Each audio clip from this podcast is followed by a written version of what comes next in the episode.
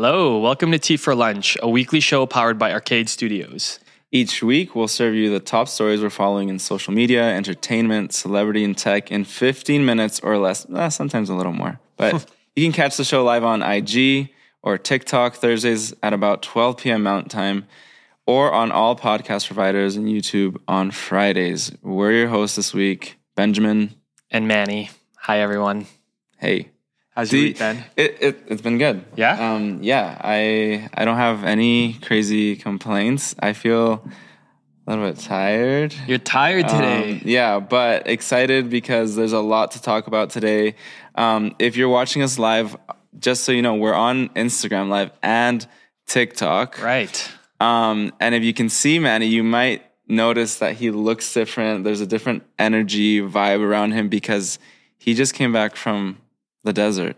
I yes, I am I made it alive in one piece from Coachella. I have a lot of tea to spill. Um, but if whatever era or whatever aura he was talking about, it's mostly just tired. But I, I'm glad to be home. I'm glad yeah. to be here. Yeah. Well, we we're glad that you went to Coachella because we needed somebody on the ground. Yeah, it was for it was for work for sure. You know, I had to I had to come out there reporting live from Coachella grounds, and the tea is hot this week, y'all. We got some good stuff to talk about. Um, so yeah, I'm I I just came back from Coachella. Ben, is there anything you're looking forward to coming up? Um, I'm gonna be in LA um, this weekend slash beginning of next week to watch uh, Grizzlies Lakers game. You know what I just realized? You're going to be in LA. You can catch week weekend two of Coachella. Well, I I'll be there like I'll be getting there Saturday night, and I don't have t- Fair, fair, tickets fair. or Plus, the budget. plus you got playoff tickets, so playoff tickets are good enough. yeah, You get to see LeBron. Mm, yeah. No, I'm excited. I mean, Ja Ja's injured. Oh, but- Ja, yeah, yeah, that's but- right. yeah anyway i'm excited i know that we already know because the lakers lost last night that there's going to be a game five game five so Yeah. it'll be a longer series than already it could be So much going on. Mm-hmm, Anyway, we'll cir- circle back on Coachella, but we'll dive into our first story of the day.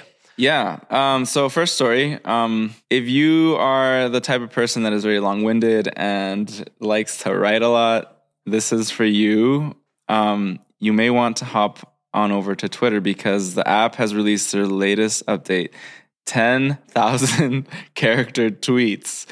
There was a 4K character like announcement um, back in February, and I think people were already like, okay, well, we got a lot more to put into our tweets now, but now 10K, um, it's a big jump. The feature is only available to Twitter Blue subscribers, so that's that $8 a month or $84 a year subscription. Um, and it allows uh, sub subscribers to write tweets up to 10,000 characters in length and use bold and italic text formatting so you can spice up your tweets a little more. Um, and to get the new feature, Twitter Blue subscribers need to apply to enable subscriptions on their account. And they can do so by tapping on the monetization uh, button in the settings. Um, what do we think? Is this 10K is confusing? Is it exciting? 10K is a lot. Like, that is more than the character count I had in college or university when I had to write a university professor would be like, oh, it's like a eight page paper. I think literally 10K is that. So Yeah, it is. Well, we were talking about this before we hit uh, like go live, and it's like about three or four pages.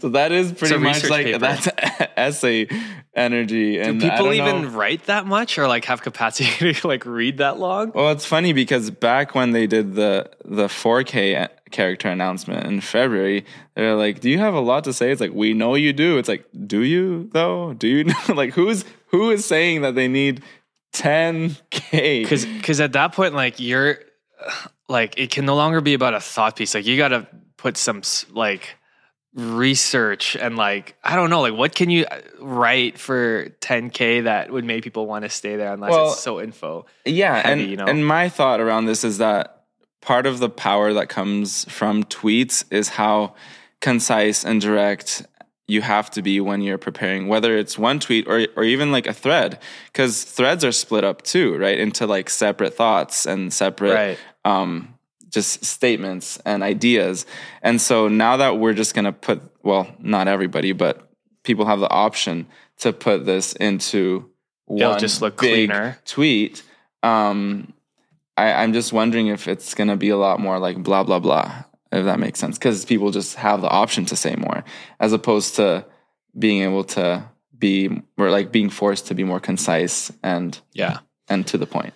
Yeah, I feel like a lot of platforms are experimenting right now. So this is Yeah. one where they want to delve a little bit more into long form. So all the power to you, Twitter. We'll see how it works out. But Yeah, we'll see. We'll see what's up. Um, Cool.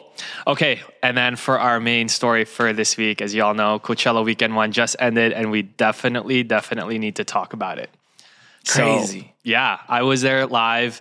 Um, and the main story coming out of this is Frank Ocean. I'm sure a lot of you have been seeing the articles that have come out, but Mm-hmm. Our boy. basically, my experience there, and as with everyone else's experience who was live on the grounds, was he showed up 50 minutes late um, to his day three headliner set.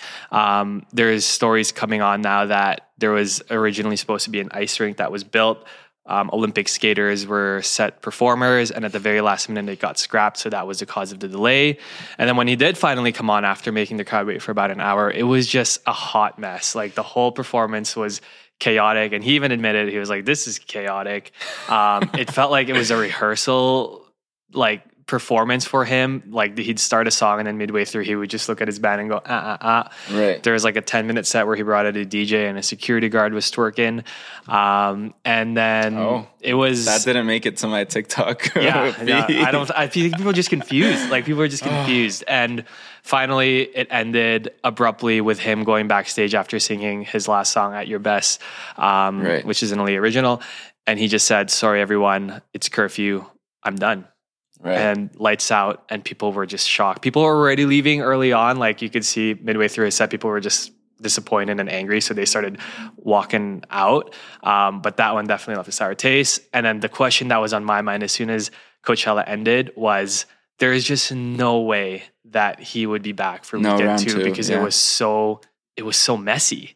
And news came out yesterday that it's official. He's no longer performing for weekend two. He's being replaced by um, Blink 182 um, due to a leg injury. So, right. Fractures. We heard the words. We read the words fractures and sprain yeah, in the doctor's note. there is so much to unpack there. But um, I guess the first thing I want to talk about was uh, there was a lot of Frank Ocean fans that bought tickets to see or bought Coachella tickets to see Frank Ocean specifically. There's even um, clips on TikTok now that like as soon as the gates open at 10 a.m., people like stampeded just to get like front Right. row, and they waited 10 hours. Yeah. So, and for me, Frank was the first artist where I truly was like, oh man, this is amazing Well, music. Frank Frank was the motivation for a lot of people to go to Coachella in For the first sure. place. Like I remember when when um, Coachella released, you know, headliners and performers and and you know who was going to be uh, participating. A lot of us here at the office, at least, were like, "What? Like Frank? Frank?" Like a lot of the energy Yeah. and attention was going towards Frank.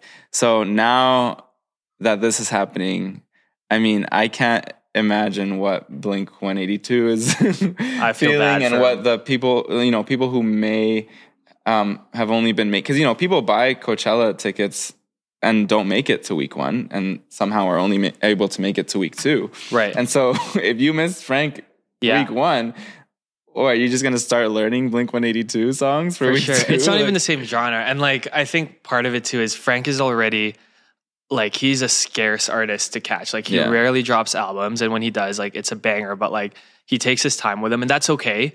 Um, and he hasn't been on stage for six years. So, like, imagine that. He's performing for the first time in six years. So, there was a lot of people who were just ready for him to come out and perform. Yeah. And unfortunately, he didn't do that. So I think it left a sour taste in a lot of people's mouth. For me as a fan, I I think disrespected is a good word because um, I was telling Ben before this too. Like it, you know, I his music's going to be good. And actually, the songs that he did sing and the set that he did put on for whatever, it was like an hour or whatever, um, it was actually good. I think I could appreciate the music that he still put out on stage, but it just wasn't set in the right context. You know, I could appreciate the music that he performed in a different context. Maybe if I was like listening to my car going for like a long drive, I would have vibed to that. You know, it was awesome. Yeah. But I think when you're headlining, especially a big festival like Coachella, Right. there's got to be a mix of an element that's performative to engage the crowd and mix that with good music. And there was a lot of great performers over the weekend that I saw, uh, and a lot of people saw that really brought it, which is why I think it was super disappointing because we were like ready for this life altering moment of Frank Ocean being able to perform. Totally. And it just didn't live up to it. So. Well, I, I want to know from you, Manny, maybe um, from a PR or like marketing perspective, like trying to protect this brand that is Frank Ocean. What what do you think they could have done differently? um, representing Frank Ocean. Yeah, like as a team, as a marketing, PR, and just like brand, I feel like brand perspective. I, I'll never know, and we will never know either. But I just don't think Frank was ready to perform, Mm. and you know, I'm I'm sure there's like contractual obligations. Right. Because he was supposed to headline Coachella a few years back. I think that was when COVID happened. Um, so he had to go on stage at some point. But this is all speculation. I felt like when he got up there, he just wasn't ready Right. um, for whatever reason. You know, if it's mental, he talked about his brother's passing that um, Right. he's still grieving, so that could be an element of it. But as his team, you know, like he just had to show up ready, and I feel like there's an element of it that he wasn't ready. And two, he seemed like he was purposely trying to be difficult when he did get up on mm. stage. Like he was already up there. And for most fans, even for me, all he had to do was perform and sing. Right. Like he didn't have to be that theatrical about it. He just Right. had to sing, and that would have been enough. And he didn't really do that. yeah, So rough. yeah, it's rough. And well, I, I appreciate the the first hand take because I think a lot of people are just seeing stuff on TikTok or you know people are talking about what people are talking about, but you were there, and I think that's pretty cool. Um, being there, Hmm. uh, I don't know who who what was the energy of Coachella in general. Like if you were to oh, it's say great. like Coachella was giving blank, like what what would the energy and vibes be? Coachella was giving. Oh, this is so basic, but it was just good vibes. you know, the weather was perfect. Also, the like Frank Ocean was is the story come out at Coachella, but there was Right. so many good artists that performed. Um, Kali Uchis was there, um, Burna Boy was there, um, Mura Masa. Like even the smaller DJs that performed were awesome. So um, I have a lot of memories from those performances. But overall, like Coachella's world class festival, in my opinion, like it was highly organized. It was Yeah. the festival grounds was good. Only complaint is like the food's always expensive, but that's every Yeah. festival. Um, but it was it was really a great experience. Yeah. Who surprised you, like in a good way? Because I know you saw a lot of different people. Oh yeah, Rosalia. yeah. She was so good. So I, I was I didn't listen to her music going into Coachella, and this is actually a perfect um, perfect example of what I was talking about earlier. Like Frank has good music. Whatever he puts out is going to be good. I'm also a fan of the genre that he makes, but like I hadn't heard a single song from Rosalia go before Coachella, but you could see that like during her performance, she was giving it her all. Yeah. It was one hell of a set for one hour straight. She she was singing her heart out. Right. And I can get behind that. And a lot of fans got behind that too, where there was a perfor- performative element of it that, you know, she was giving her all and the crowd was reciprocating that. Right. Um, with Frank, it was a complete opposite. It was like he was just performing his music that he released six years ago, doing Right. whatever the hell he wanted on stage. But that performance that she put on was epic. Nice. And she brought out Rauw Alejandro as well. yes. They're like Jay Z and Beyonce. Yeah. It was awesome. Yeah, they're an interesting mix. She's like a Barca girl, and he's like this Caribbean Latino kid. And they just dropped their like joint kind of uh, album.